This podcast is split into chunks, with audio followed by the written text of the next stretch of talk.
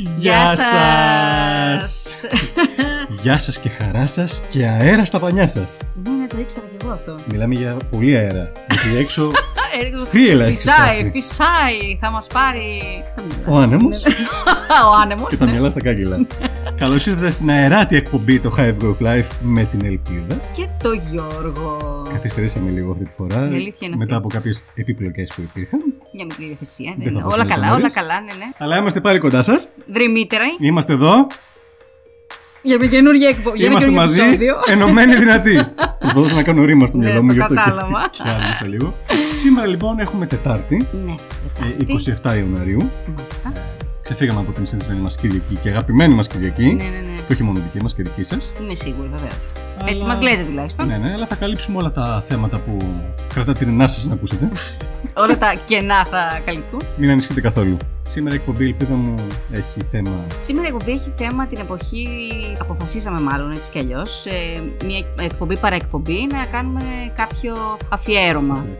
Αυτή τη φορά το αφιέρωμά μας έχει να κάνει με την εποχή των ε, 1920s και 30s, ε, την εποχή της πότοαπαγόρευσης, Al Capone Al Capone και τα σχετικά. και τα σχετικά. Οπότε και τα τραγούδια θα είναι ανάλογα της εποχής εκείνης. Έχουμε βρει κάποιους καλλιτέχνες jazz Yes, που θα που ντύσουν είναι και πιο ωραία γνωστοί. την Είναι και, εκπομπή. you know them. You know them. Έχουμε μια πολύ ωραία Very μουσική famous. επένδυση, παύλα ένδυση της Να μην, εκπομπής. να μην ξεχνάμε και την ε, φιλολογική μας, ε, παρακαλώ Λίζα. Ποτέ. Πώς είσαι εσύ, δεν σε ρώτησα; Ε, καλά είμαι σε Εντάξει. γενικές γραμμές, ναι. Ντουρά. Ντούρα, ακούμε ντούρα, ντούρα, ντούρα. Είμαι ντούρα, οπότε είμαι και πολύ ενθουσιασμένη που κάνουμε την εκπομπή μας. μου είπες, Ε, είναι αλήθεια. Ναι ρε παιδάκι μου, είδες, και εμένα. Σε ευχαριστώ. Λοιπόν, οπότε μ, θα ξεκινήσουμε αυτή... Εσύ Γιώργο μου πώς είσαι, συγγνώμη. ναι, ε, είμαι καλά. είσαι καλά. Πλέον είμαι καλά. Ναι, ωραία. Με λένε Γιώργο και είμαι καλά. Είμαι πολύ καλά, παιδιά μου, ναι. Και είμαι κοντά σας και είμαι και με την ελπίδα μου εδώ και θα περάσουμε όμορφα. Ακριβώς. Χαίρομαι πάρα πολύ. Ε, οπότε, το πρώτο τραγούδι που θα ακούσουμε αυτή τη στιγμή είναι το St. Louis Blues της ε, Billie Holiday. Καλή ακρόαση σε όλους. Indeed.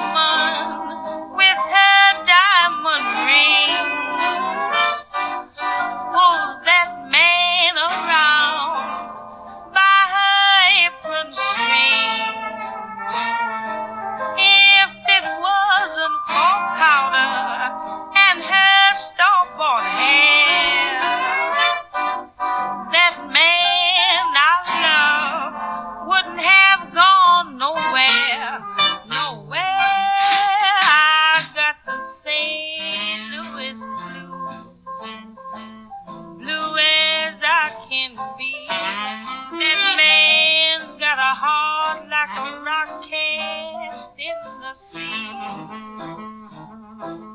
Or else he wouldn't have gone so far from me. Η Billie Holiday ήταν από τις πιο διάσημες εκείνη την εποχή. Θα τα πούμε και αργότερα. Παίζει και στο διάσημο Cotton Club. I don't know if you know. Ε, δεν έχω πάει, αλλά το έχω ακούσει. Εντάξει λοιπόν. Ε, ούτε εγώ έχω πάει, η αλήθεια είναι, αλλά ναι, θεωρείται από τα πιο διάσημα της εποχής εκείνης στην Αμερική. Τι ωραία που είναι η jazz. Chicago. Ναι, είναι πάρα πολύ ωραία. Πάρα πολύ ωραία. Εντάξει, Μας αρέσει και τον δύο πάρα πολύ. Ναι, και νομίζω αυτό. είναι κοινώς αποδεκτή. είναι κοινό Χαλαρωτική μουσική, έτσι. Κοίταξε, σε... και αυτή είναι, ταξιδεύει. δια- είναι διαφορετική. Δηλαδή, η jazz καμιά φορά έχει να κάνει πάρα πολύ και με την. Πώς το λένε, τη, τον αυτοσχεδιασμό. Δηλαδή, η jazz είναι και πιάνο, είναι μόνο σαξόφωνο. Ακριβώς. Οπότε, α, εντάξει, τώρα. Swing, ρυθμός. Ναι, αυτό πιο πολύ ε, είναι και από τα πιο γνωστά γενικά. Όπως και αργότερα θα ακούσουμε και του Louis Armstrong που, είναι, μ, που τα έχουν ακούσει όλοι. Αλλά και η jazz πάντως θέλει, έχει ειδικούς ακροατές. Δεν, δεν μπορούν εύκολα να ακούσουν όλη την καθαρή. Δεν είναι καθαρή, για όλα τα καθαρή. αυτιά. Ναι, ναι, δεν είναι για όλα τα αυτιά. Είναι η- Οπότε βάλαμε κάτι που θεωρούμε ότι. τραγούδια τα οποία θεωρούμε ότι θα είναι για όλα τα αυτιά. Αυτά. Εντάξει, ε, εδώ εκπαιδεύουμε. εκπαιδεύουμε. Εσείς κάνουμε και οτακουστές και γενικά είμαστε μια εκπομπή με εμβέλεια. Ακριβώς.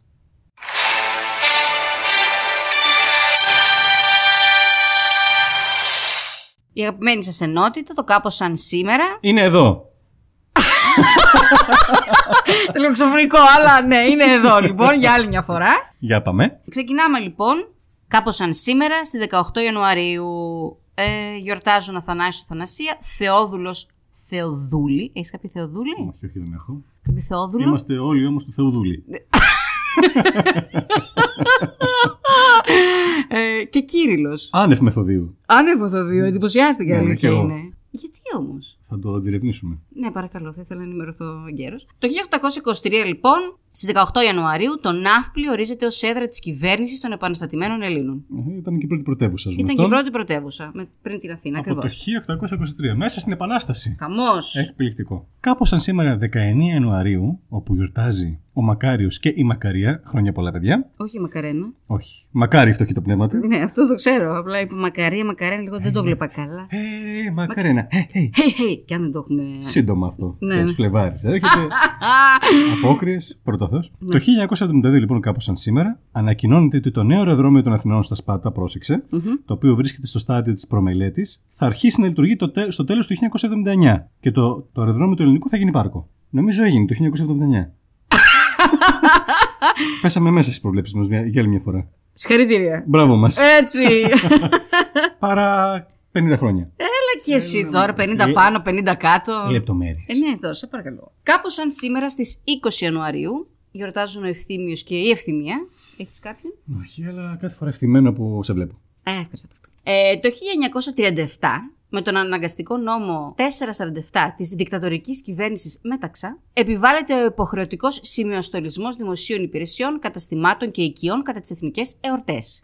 Νομίζω και ακόμα το κάνουμε αυτό. Και, και τα μπαλκόνια και τα σπίτια. Και τα πλέον. μπαλκόνια και τα σπίτια, ναι, ναι. Δεν ξέρω αν είναι υποχρεωτικός πλέον, αλλά Νομίζω ότι το δεν κάνουν είναι, πολύ. αφού ε, εμείς δεν θυμάμαι αν Έχει βάζουμε. καθιερωθεί σαν αλλά έθιμο νομίζω. Πολλοί το κάνουν ακόμα, πολλοί το κάνουν. Ναι, Πολύ ναι, ναι. σωστά. Πολύ σωστά. Κάπως σαν σήμερα 21 Ιανουαρίου, όπου γιορτάζουν οι Αγνοί, ο Μάξιμος και ο Πάτροκλος. Αγνή μπάλτσα. Ποια είναι αυτή; Αυτή δεν είναι μια ε, Α, ναι, αυτή. όπερα, τι είναι, κάτι, κάτι, κάτι. Ναι, ναι, ναι, σωστά. Το 1942, Aliens, ναι. ο Αμερικανός ζωγράφος Edward Hopper Yes. ολοκληρώνει την περίφημο, τον περίφημο πίνακα του Night Hawks. Αυτός ο πίνακας, Ναι, ελπίδα μου, μάλιστα και Γιώργο. αγαπητοί ακροατές, Βεβαίως. Είναι η αμερικάνικη βερζιόν της Μόνα Λίζα. Είναι τόσο διάσημος και ακουστό στην Αμερική, το οποίο δεν το γνωρίζαμε, αλλά το μάθαμε. Ναι. Γιατί ψάχνουμε και Να μελετάμε βρούμε για το εσάς. Night Hawks. Ε, απεικονίζει μια ήσυχη γειτονιά της Νέας Υόρκης και δείχνει ένα μπαρ στο οποίο είναι κάποιοι άνθρωποι και γευματίζουν.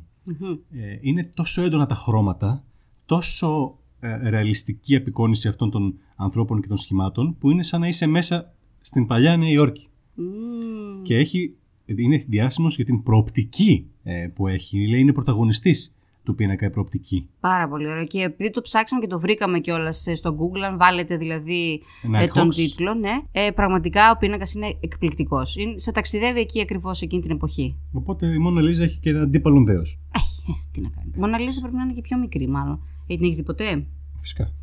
Πολύ μικρή είναι σαν. Εγώ όταν είχα πάει. Παιδούλα. Ναι, όταν είχα πάει νόμιζα ότι. και σαν, με- σαν εμ, frame, καταλαβαίνεις.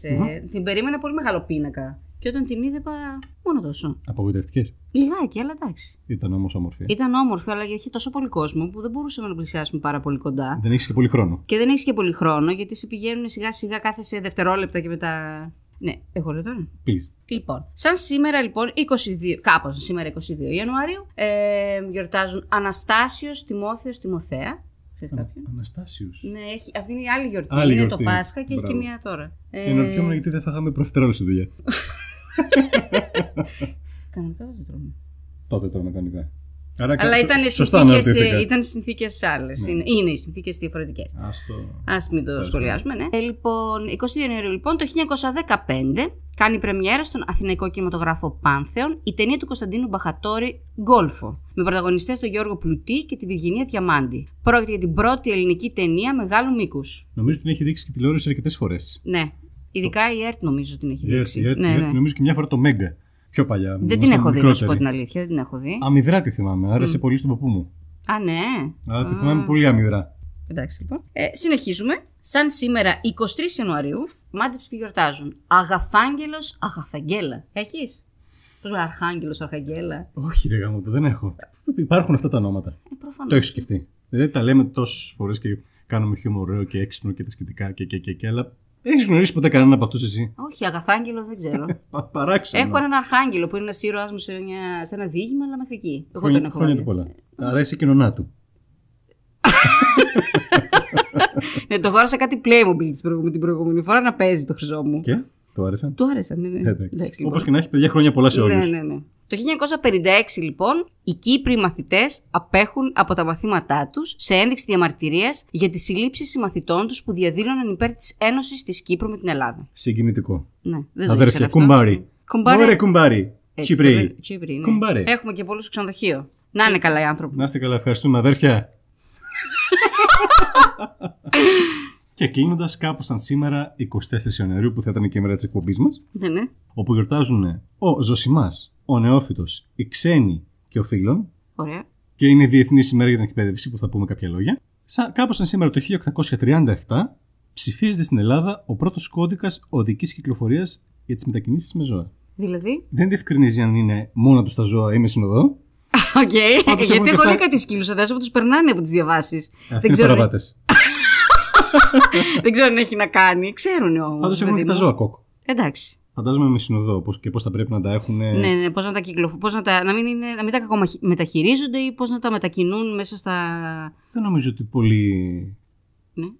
Yes. κηδεμόνε ζώων ναι, ναι, ψάχνα τη λέξη. γνωρίζουν ότι υπάρχει αυτός ο κώδικας. Θα ρωτήσω λοιπόν το φίλο μου το Μάκη με τον ε, πάνω να μας πούνε αν το ξέραν. Καλό είναι όμως, παιδιά, να ψάξετε. Ε, είναι το task που σας βάζουμε. Εγώ έχω καναρίνι. Τι γίνεται, πώς θα το μετακινήσω; Ε, νομίζω ότι το σφυρίζεις ειδικά και έρχεται. Θα το κρατάω στο δαχτυλάκι μου έτσι και Κάπως πηγαίνουμε παρέα. Χωρίς γάντι. Γάντι είναι μόνο για τους έτους και τα γεράκια. Εντάξει, το Γιατί το επόμενο. καναρινάκι είναι, είναι το πάνω στο δέρμα. Και πάνω στη μύτη μπορεί να κάτσει έτσι που είναι μεγάλη. Το task, παιδιά, που έχετε για αυτήν την εβδομάδα είναι να μας πείτε περισσότερα λόγια για αυτόν τον κώδικα στα σχόλιά σας κάτω από το σύνδεσμο της εκπομπής. Ναι. Αναμένουμε. και κλείνοντας, 24 Ιανουαρίου είναι η Διεθνής ημέρα για την εκπαίδευση, η οποία θεσπίστηκε στις 3 Δεκεμβρίου του 2018 από τη Γενική Συνέλευση των Ηνωμένων Εθνών. Με σκοπό την ανάδειξη της συμβολής της εκπαίδευσης στην ειρήνη και στην ανάπτυξη. Με αφορμή λοιπόν αυτή την ημέρα, η UNESCO καλεί όλες τις κυβερνήσεις των κρατών μελών της και όλους τους εταίρου της να θέσουν την ποιοτική εκπαίδευση ως κύρια προτεραιότητα παγκοσμίως. Μμμ. Πολλά μέρη, όπως γνωρίζεις, όπως στην Αφρική, πολλά παιδιά δεν έχουν δικαίωμα στην εκπαίδευση. Αλλά παρόλα αυτά θε- θέλουν όλοι με αυτή την παγκόσμια ημέρα να ευαισθητοποιήσουν περισσότερο κόσμο, ούτως ώστε να έχουν όλα τα παιδιά δικαίωμα στην εκπαίδευση, που είναι και το αυτονόητο. Α και το μέγα. Το αλφα και το μέγα, ναι, για να σχηματιστούν οι άνθρωποι του μέλλοντος. Οι μελλοντικοί φιλόλογοι, όπως εδώ ο κύριος Κλατζής. Και radio producers. Yes, of course. Σαν εμάς. Podcast ε, producers, yes. Podcast, yes. Αυτά. Ωραία. Ευχαριστούμε πάρα πολύ. Η επόμενη ενότητα που ε, έχουμε για τώρα είναι το ήξερες ότι. Που την προσθέσαμε την προηγούμενη φορά Ναι, και σας άρεσε. ακριβώς. Το 1979 λοιπόν ήξερες ότι χιόνισε για πρώτη φορά στη Σαχάρα; Έχει χιονίσει η Σαχάρα. Έχει χιονίσει στη Σαχάρα ακριβώς. Κορυφαίο. Δηλαδή η άμμος αυτή, όλη αυτή η άμμος πάγωσε και έγινε χιονοδρόμιο. Πώς πώς είναι η Νέα Υόρκη το χειμώνα που κάνεις πατινάς; Έτσι έκανες πατινά στη Σαχάρα. Σκέψτε το λίγο. Απίστευτο έτσι. Ναι. Wow. Wow. Ήξερες ότι η Πενέλοπη Μπέλ ήταν η πρώτη φοιτήτρια που πέρασε τις πόρτες του Πανεπιστημίου του Cambridge το 1988 μετά από 446 χρόνια μόνο ανδροκρατίας. Wow. Κόσμο ιστορικό γεγονός. Ναι, ναι, ναι, ναι, ναι. Well done, Penelope. Ήξερες ότι η Μεγάλη Βρετανία ήταν η πρώτη χώρα που κυκλοφόρησε γραμματόσημα το 1840. Wow. Γι' αυτό το λόγο είναι ακόμη η μόνη χώρα της οποίας το όνομα δεν αναγράφεται στα γραμματόσημά της. Congratulations, Great Britain! Εντάξει, η Μεγάλη Βρετανία συνηθίζει να πρωτοπορεί σε πολλούς τομείς, είναι αλήθεια. Εδώ που τα λέμε, ναι. Άσχετα τι. Α, Είτε για καλό είτε για ναι, κακό, δεν ναι, έχει ναι, σημασία. ναι, ναι. Πρωτοπορεί. Κάνει κάποια κοσμοϊστορικά Γεγονότα. γεγονότα και κινήσεις. Ήξερες ότι, ότι το πρώτο καταναλωτικό προϊόν που πουλήθηκε στη Σοβιετική Ένωση ήταν η Pepsi Cola; Όχι Ναι. η Coca-Cola, Η η Pepsi. Pepsi. Έπρεπε να ενδιαφέρουν. οι- Δεν ξέρεις τώρα τη διαμάχη Σοβιετική Αμερικάνοι. Παρεπτόντως, η Pepsi, η Pepsi ανεβαίνει τελευταία, τα τελευταία χρόνια πάρα πολύ. Μ' αρέσει εμένα η Pepsi Cola. Σένα; Μου αρέσει η- αυτή με το λεμόνι που έβγαλε φέτος. Α, δεν την έχω δοκιμάσει. Η αυτή. κανονική δεν μου αρέσει ούτε εμένα, προτιμώ κόκα. Κόλλα.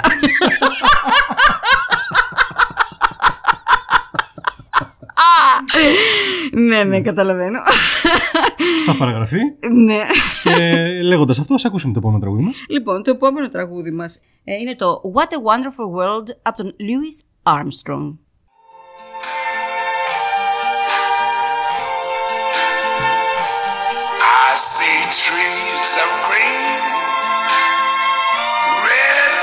Roses too. I see them bloom for me and you. And I think to myself, what a wonderful world.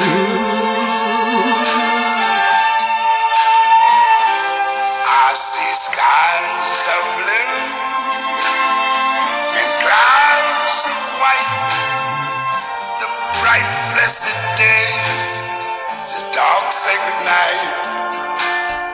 I think to myself, what a wonderful world.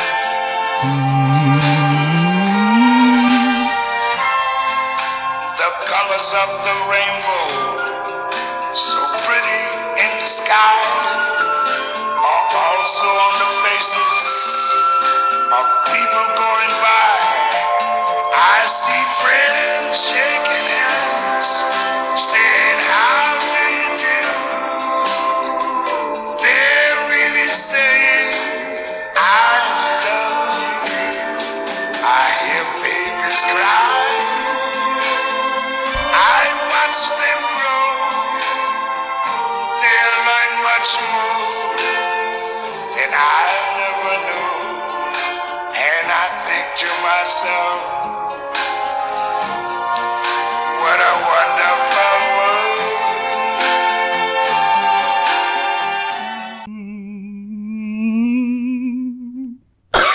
Χριστός. Και φτάσαμε στην ώρα που θα κάνουμε το, αγαπημένο- το αφιέρωμά μας για, την, αυ- για αυτή την εποχή, το 90, ε, 20s, 30s, που προσωπικά εμένα είναι μια από τις αγαπημένες μου περιόδους για να διαβάζω και να, να μαθαίνω τι γινόταν εκεί με την ποταπαγόρευση και όλα αυτά. Thank you, thank you, yes, yes, thank you very much, thank you, thank you. It's a great pleasure to be here. Likewise. Yes, yes. Λοιπόν, να ξεκινήσουμε κάποια πραγματάκια. Να πούμε ότι η περίοδος από το 1920 έως το 1930 στις ΗΠΑ, όταν κηρύχθηκε, παράν, κηρύχθηκε τότε δηλαδή παράνομα, ε, με συνταγματική πρόνοια, η παρασκευή, διακίνηση, εισαγωγή, εξαγωγή και πώληση αλκοολούχων ποτών. Βασικά το κίνημα αυτό της ποταγωγόρευσης ε, έχει ξεκινήσει από τις αρχές του 19ου αιώνα. Οπότε από το 1850, ειδικά ε, πολιτείες του Νότου είχαν ψηφίσει νόμους που περιόριζαν ή απαγόρευαν τη διάθεση αλκοολούχων ποτών. Και να ξέρεις ότι η, η πρωτοβουλία αυτή ανήκε πάρα πολύ σε θρησκευτικές ε, προτεσταντικέ οργανώσεις του μεθοδιστικού δόγματος. Okay. Και αυτό συνεχίστηκε και σε άλλες αργότερα. Επεκτάθηκε. Επεκτάθηκε, ναι, και με άλλες οργανώσεις θρησκευτικές. Πιο πολύ εκείνη ήταν. Πήρε πολύ μεγάλες Και, εκτάσεις. και τότε εκείνη την εποχή η- το θρησκευτικό κομμάτι ήταν πολύ πιο εξαπλωμένο σε αυ- όσον αφορά την ποταπαγόρευση. Ναι. Λοιπόν, δεν πέρασε λοιπόν μεγάλο διάστημα και από τότε που ξεκίνησε όλο αυτό και η μαύρη αγορά άρχισε να ανθίζει. Το έγκλημα να κινείται ανωδικά και οι οργανωμένες συμμορίες να ευημερούν. Και το πιο σημαντικό να κερδίζουν πολιτική επιρροή. έτσι. Μμμ, Φυσικά. Ε, η αστυνόμευση ήταν πολύ δύσκολη, ήταν πολύ δύσκολη υπόθεση και το αποτέλεσμα ήταν να ξεφυτρώνουν σαν τα μανιτάρια, όπως λέει εδώ, Μμμ. Παράνομα από στα κτίρια και μπαρ. Τα γνωστά speak easy bar. Θα Σαν, πούμε τα, παρακάτω. σαν τα μανιτάρια. Σαν τα μανιτάρια. Ο Αλ Καπόνε από μόνος του κόμπαζε ότι στο μισθολόγιο του είχε όλη τη μισή αστυνομία του Σικάγου. Και όχι μόνο. Πολλοί γιατροί θησάβριζαν συνταγογραφώντας ουίσκι για ιατρικούς λόγους. Που ήταν νόμο και διατίθετο από τα φαρμακεία. Δεν μπορούσες να. Οτός στα φαρμακεία. Ναι, δεν μπο- Απίστευτο. Μόνο εκεί, μόνο εκεί.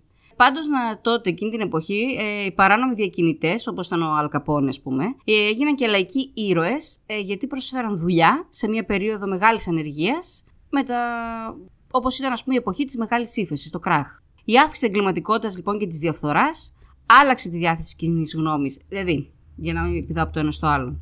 Επειδή επικράτησε πάρα πολύ ε, εγκληματικότητα ταυτόχρονα, Ναι, παρόλα βέβαια. αυτά που είπαμε, Συνδυασμός. ναι, κάποια στιγμή ε, η κοινή γνώμη άλλαξε και αυτή τη διάθεσή της. Και είπε: Οκ, δεν μπορούμε άλλο, δεν γίνεται. Θέλουμε να Ε, πιούμε. θέλουμε να πιούμε και θέλουμε να σταματήσει αυτή η ποτοαπαγόρευση. Οπότε, στις προεδρικές εκλογές που έγιναν το 1932, ο δημοκρατικός υποψήφιος Φραγκλίνος Ρούσβελτ, που ήταν Ε, Έλα ρε Φράγκλιν. λάτρης του Μαρτίνι, συμπεριέλαβε στο πρόγραμμά του και την άρση της ποτοαπαγόρευση. Ως γνωστόν, ε, σε συνέχεια της, ε, των πληροφοριών που μας είπε η Ελπίδα, των πολύ ενδιαφέροντων πληροφοριών, Ευχαριστώ. Αλ Καπόνε. Ένα όνομα που το ξέρουν και οι πέτρες. Ναι, ναι. Ε, και ταινίες και χαμός. ταινίες, το έπαιξε, τον έπαιξε πρώτα ο Μάρλον Μπράντο. Ναι, ναι. Σωστά δεν λέω; Ναι, ναι. Γιατί με τις ταινίες τα έχεις καλύτερα. από μένα. Κοίταξε, έπαιξε, και, έπαιξε τον Νονό, που ήταν μια ταινία που θα έλεγα παρακάτω ε, για τις ταινίες, αλλά στην Αυτός δεν ουσία έπαιξε; αυτός τον παίζει ο Μάρλον Μπράντο, τον Νονό, χωρίς να ξεκαθαρίζει. Δεν Αν είναι εννοούν Καπόνε. ο Καπόνε, Α, αλλά ε, ε, γιατί έχει άλλο είδος θανάτου, ξέρω εγώ, ε, διαφέρει. Οκ. Αλλά στην ουσία με την ταινία αυτή ε, δείχνει πώς ακριβώς λειτουργούσαν ε, Εκείνη την περίοδο. η μαφία, πώς λειτουργούσε εκείνη την Μαφία. περίοδο. Ναι. Οι δύο πρώτες ταινίες, η τρίτη, να με συγχωρέσετε, δεν λέει πολλά. Πολύ γνωστός μαφιόζος λοιπόν, από τους πιο διαβόητους gangsters. Κατέληξε στους δρόμους και στην αγκάλια μιας διαβόητη συμμορίας, της οποίας αρχηγός ήταν ο μενέπειτα μέντοράς του Καπόνε Τζόνι Τόριο. Από πολύ μικρός στα βάσανα Από πολύ αυτός ο, μικρός, ναι, ναι, ναι. ο Καπόνε λοιπόν. Ο νεαρός Καπόνε ανακάλυψε σχεδόν αμέσως τη φυσική του ροπή προς το έγκλημα. Είναι ρε παιδί μου, κάποιοι άνθρωποι το έχουν. Το ε, έχουν, το έχουν, ναι. και μοιήθηκε ταχύτητα στον κόσμο των παράνομων. Παρανόμων, με συγχωρείτε. Ανερχήθηκε γρήγορα στις τάξεις της συμμορίας, έφεξε όνομα και ανέλαβε τα ενία πάρα μα πάρα πολύ γρήγορα. Η άσβεστη δίψα του για εξουσία τον οδήγησε να κηρύξει τον πόλεμο στις αντίπαλες συμμορίες, που λιμένονταν στο Σικάγο, οδηγώντας την πόλη στο χάος και έγινε ο νούμερο ένα μαφιόζος και ήταν ο απόλυτος άρχον, λέγοντας. Ναι, ναι, ναι. Που λάδωνε πολιτικούς, δικαστικούς και αστυνομικούς όπως προείπες, έχοντας ασυλία με αυτόν τον τρόπο από τον νόμο και πάρα πολύ χρήμα. ναι. Χάρη στους φόνους, την ομοία βία, τις απειλές και τους εκβιασμούς, κατάφερε να αποκτήσει τον έλεγχο του τζόγου, της πορνείας, των κλαμπ, των κοινοδρομιών, καθώς και όλα τα κέρδη από το τεράστιο λαθρεμπόριο αλκοόλ την εποχή της ποταπαγόρευση. Ήταν ο πρώτος άνθρωπος που χαρακτηρίστηκε από τις Αμερικανικές Αρχές νούμερο ένα δημόσιος Δημόσιος. κίνδυνος. Και ξέρεις πώς τον. ε, και δεν μπορούσαν να τον πιάσουν το μεταξύ. Δεν έτσι. πιανόταν αυτός ο Με τύπος. τίποτα, με τίποτα. Και ξέρεις πώς τον πιάσανε; Για πες. Αυτό είναι. Ναι, ναι. Στις 18 Οκτωβρίου του 1931, ο Αλ Καπόνε καταδικάστηκε για φοροδιαφυγή. Wow. Και στις 24 Νοεμβρίου του επιβλήθηκε ποινή φυλάξη 11 ετών σε ομοσπονδιακή φυλακή. Μία απόφαση που αποτέλεσε την ταφόπλακα της καριέρας του στον υπόκοσμο. ναι. Με δηλαδή, τίποτα μου άλλο. λες, δεν τον πιάσανε για τους φόνους, τις ληστείες, τις παρανομίες, τον πιάσανε για φοροδιαφυγή. Για φοροδιαφυγή, ναι. Κατάφεραν και τον παγιδεύσανε. Ναι, ναι, ναι. Πίστευτο, ε. Εντάξει, ναι. Ό,τι είναι γραφτό να γίνει Ναι, θα γίνει. ναι, ναι, ναι, δεν ναι. πάει να Ακριβώς. κάνεις και για δυο. Ε, Κάτι ανέφερες για speakeasy. Λοιπόν, τα speakeasy bar είναι τα μπαρ τα οποία είχαν παράνομο αλκοόλ. Οκ. Και τα ονόμαζαν έτσι επειδή, καταρχήν, speak easy στα ελληνικά σημαίνει μιλάτε χαμηλόφωνα για να μην ακούγεστε. Εντάξει. Μίλα πολύ σιγά. Πάμε. Επομένως. Τα speakeasy bars ονομάστηκαν αργότερα, είπανε. Speakeasy σημαίνει μιλάτε χαμηλόφωνα για να μην ακούγεστε. Speakeasy bars ε, ονομάστηκαν λοιπόν έτσι γιατί για να μπεις μέσα έπρεπε να ψιθυρίσει ένα όνομα ή κάποιο κωδικό πίσω από μια κλειδωμένη πόρτα. Το λεγόμενο password. Yes. Επίσης, για να γίνονται αντιληπτά από τους πελάτες, είχε μια πράσινη πόρτα. Όταν λοιπόν έβλεπες μια πράσινη πόρτα εκείνη την εποχή, ήξερες ότι από πίσω πουλάνε αλκοόλ. Πολύ ωραία. Τώρα, το αλκοόλ, ωραία, αφού ήταν παράνομο, πώς μπορούσαν μέσα να. Έπρε... Αν κάποιος τους έκανε έφοδο, έπρεπε να ξέρουν. Να το ότι... καμουφλάρουνε. Ακριβώς, να το καμουφλάρουν. Και τι γινόταν. το κάνανε; Το είχαν κρυμμένο μέσα σε μπουκάλια με ετικέτες γάλακτος, σε κουτιά καλυμμένα με κόκκους καφέ, πίσω από ντουλάπια, μέσα σε κρυφές καταπακτές που άνοιγαν στρίβοντας το κλειδί δύο φορές δεξιά και μία αριστερά. Και όπου αλλού μπορούσε να σκεφτεί το μυαλό των επιχειρηματιών της νυχτερινής διασκέδασης. Όπου μιλάμε. Ε, απίστευτο. Η καινοτομία Ναι. και εφευρετικότητα σε όλο το μεγαλείο. Ε, σου λέει, θα- ό,τι μπορώ θα κάνω. Να πάρω λεφτά. Να το. Να Κατάλαβες. πιω. Να πιω. Ε, δεν Θέλω να μπορώ για πιω. λεφτά, ναι, εντάξει. Το πιο διάσημο κλαμπ της εποχής, τώρα speakeasy ένας Θεός το λέει, γιατί ήταν τόσο γνωστό που. Οκ.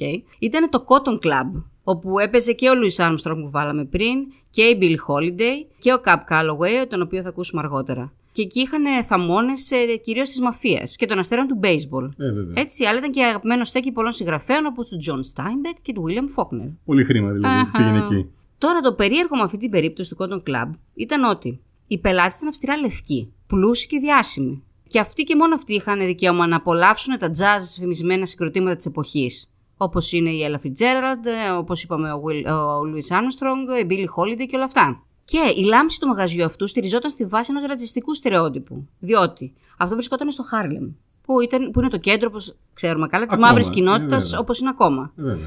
Τότε λοιπόν ο πρωταθλητής βαρέων βαρών Jack Johnson άνοιξε ένα χώρο 400 θέσεων. Αρχικά ονομάστηκε Deluxe και μετέπειτα ονομάστηκε Cotton Club. Δεν είχε λοιπόν επιτυχία, οπότε αγοράστηκε από έναν γκάγκστερ της εποχής, Ε, βέβαια. τον ε, Μάντεν, ο Βόνι Μάντεν. Αυτός εξόδεψε πάρα πολλά λεφτά και το μετενόμασε αργότερα σε Cotton Club, που ήταν ένα αστιάσιμο στέκι κατανάλωσης παράνομου αλκοόλ. Έχω ενθουσιαστεί. Μ' αρέσει πάρα πολύ. Ναι. Τώρα, το νέο μαγαζί λοιπόν πήρε το όνομά του από τις φοιτίε βαμβακιού του Νότου, οι οποίες ήταν απόλυτα συνδεδεμένες με τη μαύρη κοινότητα της Αμερικής. Παρ' όλα αυτά, οι πελάτες του κλαμπ ήταν μόνο και μόνο, μόνο λευκοί. Δεν επιτρεπόταν να μπουν νέγροι μέσα. Ρατσισμός Νέγροι πολύ. της εποχής, έτσι τους λέγανε. Νέγροι. Μόνο οι σκουρόχρωμοι όμως τραγουδούσαν. Αλλά μόνο οι Για σκρόχρωμοι. διασκέδαση των λευκών. Ακριβώς. Ναι, έτσι ακριβώς. Φουλ ρατσισμός. Φουλ, φουλ. Τι Τελειώνοντας. λες να ταξιδέψουμε Ναι, θα ήθελα. πίσω στα 1920 και 1930 Θα ήθελα να μπω έτσι σε ένα. Εγώ φαντάζομαι ότι είμαι μια Αμερικάνα. Σε μια Αμερικάνα που ψάχνει Ελληνοαμερικάνα που ε, ψάχνω να, ένα. να πιει ποτό. Θέλω αλκοόλ, θέλω. Αλκοόλ. Και βλέπεις μια πράσινη πόρτα μπροστά σου. Βλέπω την πόρτα, ναι. Who's there? Ποιος είναι; Είμαι εγώ, εγώ, ελπίδα. Το password παρακαλώ, κωδικό. Κίτρινος αρουραίος. Περάστε. Καλώς ήρθατε. Γεια σας! Πώς είστε; Καλά εσείς! Χαιρόμαστε πάρα πολύ που είστε εδώ. Το όνομά μου είναι George. Είμαι ένας νέος bartender εδώ. Α, γεια σας κύριε George. Ε, Ευχαριστώ πολύ. Γεια σας. Ε, Clear Το όνομά here. σας; Ε, Ελπίδα, ελπίδα. You can call me Hope. Hello, Hope. Hello, George. Τι θα θέλετε παρακαλώ; Ε, θα ήθελα ένα um, martini on the rocks. Martini on the rocks. Yes. Αυτό είναι ποτό, αν δεν κάνω λάθος. Yes, please. Α, και θέλετε να το βάλω πάνω σε βράχους. Είστε λίγο άσχετος. Ε, ε, σας είπα, είμαι ποτάρης και έχω λίγο άγκος. Έχετε άγχος. I see. Well, where's the manager, please? Λείπει, λείπει σήμερα. Λείπει. Έχει πάει στην Ελλάδα. Ναι, είναι και αυτός Ελληνοαμερικάνος και έχει πάει α, στα Τουρκοβούνια. Στα Τουρκοβούνια, από Yes. εκεί είμαι κι εγώ. Αλήθεια. Yes, yes. Εκεί είναι το αφεντικό, το manager. Το manager είναι στα Τουρκοβούνια. Yes, εκεί πήγαινε school. Ε, πάνω στους βράχους, ξέρεις, που πάθανε ηλίαση. Το χτύπαγε ήλιος και έκανε μάθημα εκεί. Από εκεί είναι αυτό. I see, I see. Well, um, okay, George. Uh, τι αλκοόλ uh, μπορείς να μου προσφέρεις. Uh, Ε, όπως βλέπετε αυτή η υπέροχη κούτα με ε, γάλα αγγελάντος ε, κρύβει μέσα της έναν θησαυρό. ένα treasure. Έχει ένα καταπληκτικό whisky.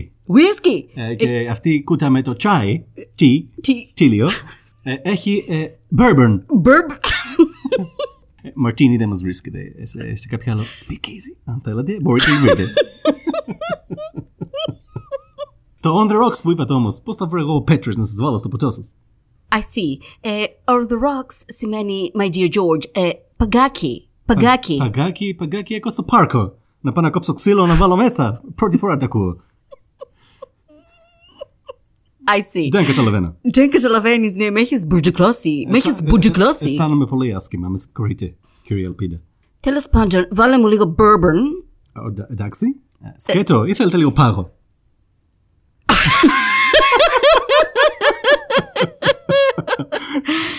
να, το, Yes, να please. το αραιώσει. Αρέωσε λίγο, αρέωσε. Γιατί είναι strong. Ναι, ξέρετε. ναι, λίγο, αρέωσε λίγο, αρέωσε. Ορίστε. Ευχαριστώ. Στην υγεία σας. Cheers, cheers, thank you. Μπορείτε να καθίσετε σε λίγο, θα έχουμε μια παρουσίαση α, από έναν ε, Είναι- τζ- τζαζίστα. Είναι Microsoft ε, PowerPoint παρουσίαση. What's that? Τι είναι αυτό; Χριστέ μου, where do you live? Ε, σε λίγο θα παίξει ένας ε, τζαζίστας. Jazzistas, Ε, το όνομά πώς- του; ε, ε, Δεν το ξέρω. Είναι η πρώτη μου μέρα. Με συγχωρείτε. Είμαι αγκωμένος. Οπότε πιείτε το bourbon σας, ήσυχα ήσυχα και σε λίγο θα αρχίσει το show. Σικα ίντσικα. Ε, Ευχαριστώ, George. Ε, Καλή σας Πάρε διασκέδαση. 50 δολάρια tips, γιατί Oh, είσαι ένα πάρα είστε- πολύ gentleman. Είστε τόσο καλή κύριε Ελπίδα. You're welcome, Καλή you're welcome. διασκέδαση. Ευχαριστώ. Γεια σας. Γεια σας. Ας βάλουμε λοιπόν το τραγούδι που θα είχε το show. Ας ακούσει και η Ελπίδα το τραγούδι της. Είναι το Chick to Chick με την Ella Fitzgerald και Louis Armstrong.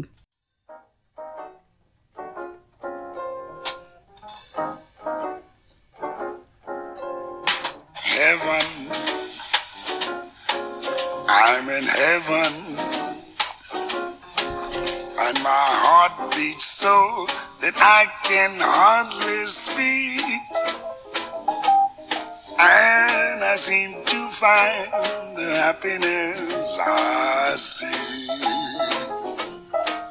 when we out together, dance cheek to cheek. Yes, heaven. I'm in heaven. And the cares that hung around me through the week seems to vanish like a gambler's lucky streak. When we out together, dancing cheek to cheek. Oh, I'd love to climb to mountain, reach the highest peak. But it doesn't thrill me half as much as dancing cheek to cheek. Oh, I'd love to go out fishing in a river or a creek. But I don't enjoy it half as much as dancing cheek to cheek. Now, mama, dance with me. I want my arms about you, the charms about you will carry me through. Yes, heaven. I'm in heaven. And my heart beats so that I can hardly speak. Heaven. I'm in heaven. Πολύ ωραίο τραγούδι. Ουράνια. Είμαι στα ουράνια. Στην, επο- στο επόμενη μας... ε, Στο επόμενο είμαστε. Στο επόμενη μας... ε, Ε, Βγες από το ρόλο της ελπίδας. Τι στο; Επέστρεψες στην- ε, στην πραγματικότητα. Στην πραγματικότητα, ναι, σε ναι, ναι. παρακαλώ. Ε, ταξίδεψα λίγο, η αλήθεια είναι αυτή. Ένα, δύο, τρία, πάμε. Ναι. Λοιπόν, το, επόμενη ενότητα.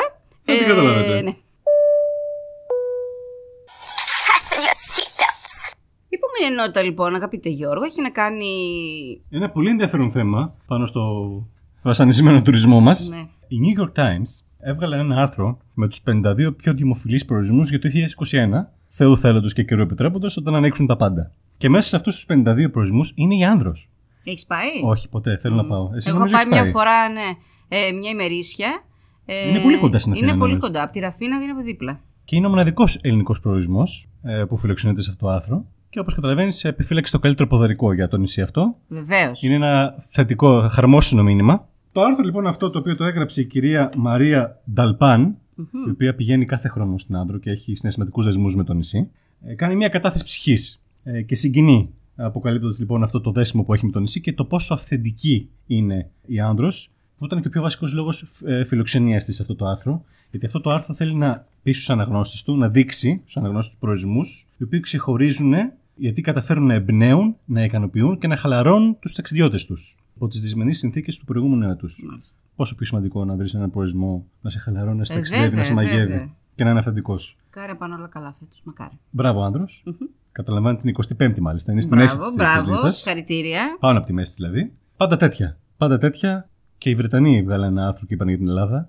Ότι μόλις ανοίξουν θα τρέξουν να μας επισκεφτούν γιατί τους συμπεριφερόμαστε πολύ όμορφα και γενικά η Ελλάδα είναι πολύ ασφαλής προορισμός και όμορφος. Οπότε λίγοι υπομονή, παιδιά, θεωρούμε ότι μετά το Πάσχα τα πράγματα θα είναι καλύτερα για όλους μας. Ναι, ναι, μακάρι, μακάρι. Ευχαριστούμε Γιώργο για αυτό το καταπληκτικό άρθρο. Παρακαλώ. Όχι, απλά λέω. Δεν κάνει τίποτα. ναι, Νόμιζα θα έβαζες τον Νίκο πρώτα. Θα τον βάλω. Για βάλε. Τα κυφινάκια μας λοιπόν, να μην ξεχνάμε και την αγαπημένη μας κυψέλη εννοείται. Δεν την ξεχνάμε, δεν την ξεχνάμε ποτέ. Την Ποτέ, αγαπάμε. ποτέ, ζούμε ποτέ. για αυτήν και σε αυτήν. Και σε αυτήν. Θα θέλαμε να πούμε κάποια λόγια για την ομάδα προφορικής ιστορίας Κυψέλης. Κυψέλης. Ήταν η πρώτη προφορική ομάδα που δημιουργήθηκε στην Αθήνα. Είναι λοιπόν μια ομάδα η οποία δημιουργήθηκε με αφορμή κάποια προβλήματα που έχει η Κυψέλη μας, όπως είναι η πυκνή δόμηση, η έλλειψη ελεύθερων πράσινων χώρων, ο γερασμένος πληθυσμός, οι δυσκολίες συνύπαρξης ντόπιων και μεταναστών, η η αυξανόμενη απήχηση της ακροδεξιάς ρητορικής, πολλά κρούσματα ρατσιστικής βίας και άλλα. Μια λοιπόν ολιγομελή ομάδα απίφθινε ανοιχτό κάλεσμα για τη συμμετοχή σε ένα επιμορφωτικό σεμινάριο το 2011 γύρω από τη σημασία της προφορικής ιστορίας και τη μεθοδολογία της συνέντευξης. Στο σεμινάριο συμμετείχαν περίπου 40 άτομα, τα περισσότερα το προεκλήθησαν ως το τέλος του και τελικά συγκρότησαν την πρώτη ομάδα προφορικής ιστορίας στην Αθήνα. Αποτελείται σήμερα από 12 άτομα, τα 8 των οποίων είναι γυναίκες, γυναικοκρατούμενη λοιπόν αυτή η ιστορία. Έχει πάνω από 65 συνεντεύξεις ντόπιων, ανώνυμων και επώνυμων που μένουν στην κυψελη με σκοπό να προωθήσει αυτά τα προβλήματα, να τα γνωστοποιήσει, να ευαισθητοποιήσει τον κόσμο και να θέλει να βελτιώσει τις συνθήκες της κυψέλης μας. Λες να μας πάρουν συνέντευξη; Με λέω να απευθύνουμε ένα κάλεσμα εμείς σε αυτούς. Α, πολύ καλή ιδέα. Ήδη τους διαφημίζουμε, Σωστό. γιατί κάνουν κάτι πολύ όμορφο, όχι Ναι, γιατί ναι, ναι. θα κερδίσουμε κάτι εμείς. Ναι, ναι, ναι. Είμαστε ταμμένοι στο καρδούλες. σκοπό, ναι, Ναι, ναι. ναι. Πάνω από 65 συνεντεύξεις προσπαθούν να διαδώσουν, έχουν βγάλει και εφημερίδα, κάποιες, κάποια φύλλα. Θέλουν λοιπόν να διαδώσουν γενικά ξεκινώντας από την Κυψέλη που πονάνε, γιατί δεν είναι και τα 12 άτομα κυψελιώτε. Που, που σημαίνει ότι είναι και άλλοι που ευαισθητοποιούνται για αυτή την περιοχή που είναι η καρδιά της Αθήνας. Δεν το ξεχνάμε, όχι επειδή μένουμε εμείς, αλλά επειδή είναι. Α, ναι. Και προσπαθούν λοιπόν να δείξουν τη συλλογικότητα, χωρίς κάποιο κερδοσκοπικό έτσι, χαρακτήρα. Έτσι. Είναι, το κάνουν καθαρά Γιατί το θέλουν. για κοινωνικό σκοπό. Ναι, ναι. Και είναι κοινοφελής ομάδα, παύλα οργάνωση. Υπάρχουν και άλλες ομάδες προφορική ιστορίας, αλλά αυτή είναι η πρώτη και η καινοτόμος και η πρωτοπόρος. Μπράβο, συγχαρητήρια. Well done, μας κάνετε περήφανος. Well done. Θα ακούσουμε ένα τελευταίο τραγούδι και μετά πάμε στον επίλογο. Και θα σας πούμε κάποια. Η ελπίδα θα αναφέρει τα... γιατί είναι και ειδικό στις ταινίες και. Ναι, ναι. σαν Special. συνεφίλ που Έπρεπε είναι. να γίνω κριτικός κινηματογράφη τελικά. Θα ακούσουμε. Δεν θα έπρεπε, ναι. Πότε δεν είναι αργά. Πότε δεν είναι αργά. Θα ακούσουμε το It Don't Mean a Thing με τον Duke Ellington που είπαμε και τον Louis Armstrong.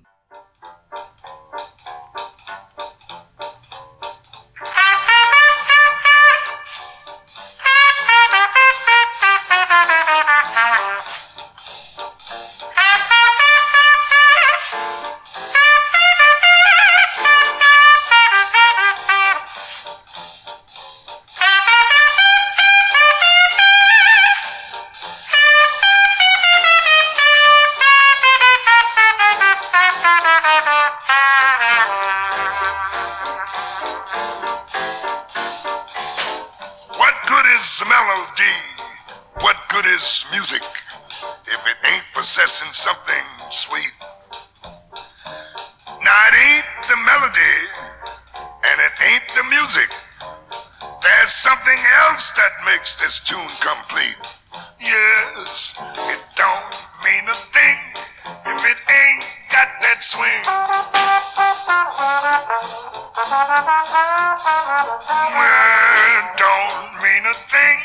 All you got to do is sing.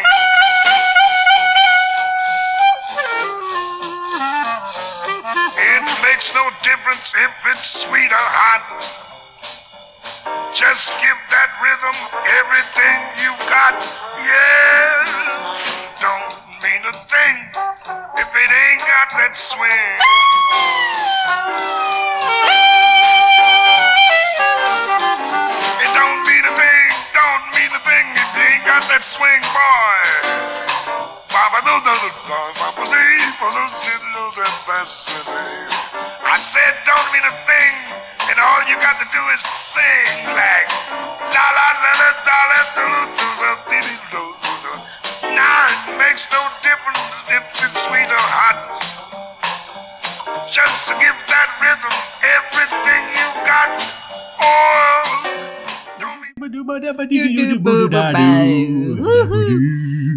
Λοιπόν, ξέρει, μάθαινα Lindy Hop λέγεται ο χορός του swing και πήγαινα περίπου 1,5 χρόνο και μου έχει λείψει πάρα πολύ. Εντάξει, τώρα έχουν σταματήσει κι αλλιώς γιατί δεν απαγορεύεται. Θα κάνει ό,τι κάνουν είναι online.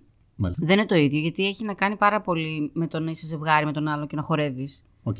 Ήταν από τις ωραιότερες περιόδους. Δηλαδή, πήγαινα μάθημα, μετά τις Τετάρτες πηγαίναμε σε ένα ε, μπαρ κοντά στη, στο μεταξουργείο που κάναμε practice αυτά που είχαμε μάθει, ξέρω εγώ, την Παρασκευή. Εντάξει, έπαιρνε ξέρω, εγώ, ένα ποτό και μετά έκανε socializing, έτσι λέγεται αυτό. Αυτό είναι και, ε, το socializing, δηλαδή ο, ο ρυθμός αυτός της jazz που ξεκίνησε από τους μαύρους είχε να κάνει πάρα πολύ με το socializing μεταξύ τους. Ε, θεωρείται τέτοιος χορός. Οκ. Ε, και είναι διάφορα τα είδη. Τώρα αυτό, αυτά που ακούσαμε μου τα θύμισαν έτσι πως χορεύουμε. Ήταν πολύ ωραία. Μ' αρέσει πάρα πολύ αυτή η μουσική. Δεν σταματάς να με εκπλήσεις με τις καλλιτεχνικές σου ανησυχίες Ναι, και ναι, πολύ, φλέβες. πολύ ανήσυχη, πολύ ανήσυχη. Ε, σοβαρό λόγο. Ευχαριστώ. Μην ειρωνεύεσαι. Μάλιστα. Στον ε, επίλογο αυτής της εκπομπής θα, θέλαμε να σας, θα ήθελα εγώ να σας πω με βάση αυτά που είπαμε τον ονό που σας έλεγα πριν στα ταινία που είναι τρεις ταινίες στην ουσία. Οι τρι- Ταινιάρες. Ταινιάρες, οι δύο. Οι δύο. Ναι. η τρίτη δεν, μα- δεν μ' άρεσε και μάλιστα έχει σχολιάσει έχει σχολιαστεί κιόλας γιατί παίζει ο Αλπατσίνο ο οποίος δείχνει για καλά όταν είναι μεγάλη στην ηλικία τι συμβαίνει και αυτά και εντάξει δεν λέει πολλά. Αλλά η πρώτη και η δεύτερη είναι πάρα πολύ ωραίες. Έχουν. Πώς να το περιγράψω. Πιστή. Ε, εντάξει, εμείς δεν ξέρουμε, δεν έχουμε ζήσει. Αλλά η απεικόνηση της εποχής ε, καταλαβαίνεις ότι είναι πιστή η απεικόνησή της, ρε παιδί μου. Στο, και- στο πώς γινόντουσαν και όλα αυτά τα ταραβέρια, πώς φάζανε ένα τον άλλον, ε, πώς έπρεπε να κρύβονται και, και Ναι, οι, οι είναι δολοφονίες. ρε- ρεαλιστική ταινία. Είναι ρεαλιστική πολύ. Η δεύτερη είναι οι Αδιάφθοροι που έχει να κάνει με τη σύλληψη του Αλκαπόνε για τη φοροδιαφυγή. Ίσως να την έχεις δει. Παίζει ο Κέβιν Κόσνερ, βρέφος βέβαια, αλλά παίζει ο Κέβιν Κόσνερ. Κάτι και μου γνωστοί λέει. ηθοποιοί. Μιλάει, είναι από την πλευρά των αστυνομικών Οκ. που κυνηγούσαν τον Αλκαπόνε. Νομίζω εκεί παίζει ο Μάρλον Μπράντο τον Αλκαπόνε που μου έλεγες. Νομίζω ότι είναι αυτή η ταινία. Άρα Έχεις αυτή έχω δίκιο. δει. Έχεις δίκιο. Και που δεν μπορούσαν να τον πιάσουν με τίποτα ε, και καταλήγουν να τον πιάσουν για φοροδιαφυγή. Και έχει την ιστορία πίσω από αυτό. Τους στήσανε μεγάλη ενέδρα, έτσι. Τι να έκανα, δεν γινόταν διαφορετικά. Και η τρίτη που έχω να σας πω λέγεται Cotton Club. Παίζει ο Ρίτσαρντ Γκίρ, ο οποίος κάνει έναν, ε, νομίζω, τρομπετίστα, αν θυμάμαι καλά, ε, ο οποίος θέλει να δουλέψει. Αλλά όπως είπαμε, οι, οι τραγουδιστέ ήταν μαύροι εκείνη την εποχή. Και δείχνει λίγο τα παρασκήνια πίσω από το Cotton Club. Τελικά νομίζω όντως ε, στο τέλος. Ε, νομίζω όντως καταφέρει να παίξει εκεί. Έχει πολύ ωραία μουσική. Θυμίζεται δηλαδή η ταινία αυτή πάλι για όλη την jazz ε, εποχή. Αν θες να τη δεις, είναι αυτά. Τα νέα. Εντάξει. Τα κινηματογραφικά. Ταινιάρε κλασικές από την Ελπίδα. Την κριτικό τέχνη. Ναι, ναι. Ταινιών και Ταινιών, συγγραφέα πάνω απ' όλα. συγγραφέα, χορού. ε, Βάλτε, βάλτε πολλά πράγματα. Πολλές. Ναι, ναι. Πάρα πολύ. Μπράβο. Πάρω, ευχαριστώ. Νομίζω αυτά είχαμε να πούμε σήμερα. Αυτά είχαμε για σήμερα. Ελπίζουμε να σας κρατήσουμε μια όμορφη συντροφιά ξανά. Μμμ. Ε, Εμείς περνάμε υπέροχα. Ισχύει. Νομίζω ότι είναι όλο και περισσότερο. Ναι. Ε, και μόνο στη σκέψη ότι μας ακούτε και ότι είστε μαζί μας. Ε, Μας φτάνει. Μας Αγαλιάζουμε, αρκεί. Μας μας αρκεί. αρκεί, ναι. μας αρκεί. ευχόμαστε να είστε καλά. Κρατήστε γερά. Υπομονή. Όλα θα πάνε καλά σύντομα. Εμείς είμαστε εδώ για να σας κάνουμε να ξεχνιέστε. Και θα θέλαμε, αν θέλετε να κάνουμε κάποιο αφιέρωμα που εσείς θα θέλατε για κάποια άλλη εποχή, μπορείτε επίσης να μας ε, πείτε κάτω στα σχόλια ε, ή σε προσωπικό μήνυμα, ό,τι πι- νομίζετε και εμείς θα ψάξουμε να, σα- να, να βρούμε και να, γιατί μας αρέσει να ψάχνουμε, να ασχολούμαστε, οπότε καταλαβαίνετε. Άρα έχετε και δεύτερο task. Ναι, ναι, πολλά τάσκα αυτή τη φορά. Ε, σου λέω. Περιμένουμε με αγωνία τη- τη- τα, τα σχόλιά σας και τις επισημάνσεις σας, γιατί θέλουμε να γινόμαστε καλύτεροι για εσά. Μμμ. Ελπίζω μας ευχαριστώ για τη συντροφιά. Και εγώ Γιώργο μου, Καλό απόγευμα. επίσης. Καλό απόγευμα σε όλους. Καλό απόγευμα. Είστε επανειδήν. Γεια σας!